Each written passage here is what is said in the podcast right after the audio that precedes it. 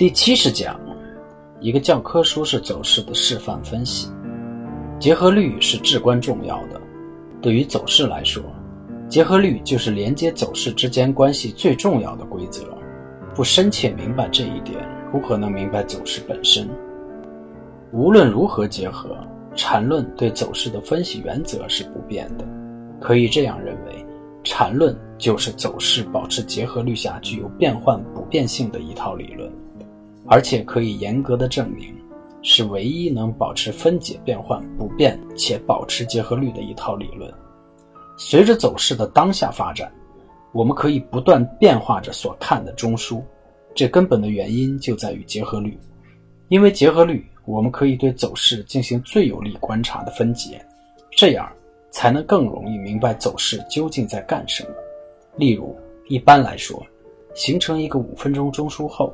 在理论上只有三种走势：一、向上出现第三类买点，走出一分钟向上走势类型，然后构成新的五分钟中枢；二、向下出现第三类卖点，走出一分钟线向下走势类型，构成新的五分钟中枢；三、中枢延伸，或出现第三类买卖点后扩张成大级别的三十分钟中枢。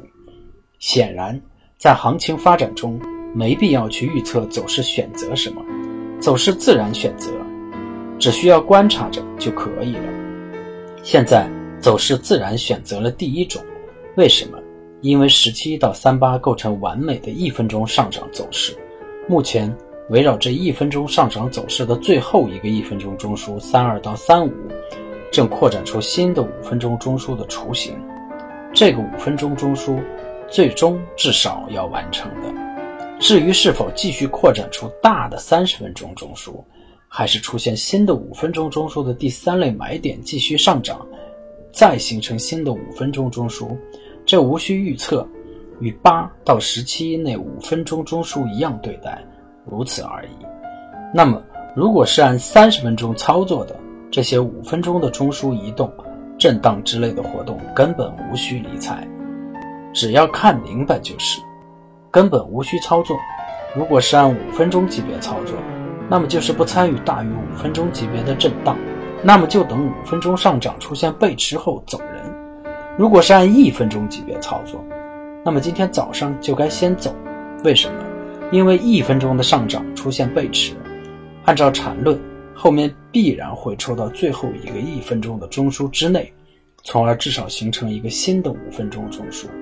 然后根据五分钟震荡的走势进行回补就可以。注意，按照多样性分解原则，新的五分钟中枢暂时先从最后一个一分钟中枢开始算起，后面的操作先以此为准。等走势走出最自然的选择，再继续更合理的划分。按照这暂时的划分，并不影响任何操作。五分钟中枢该怎么操作就怎么操作，如此而已。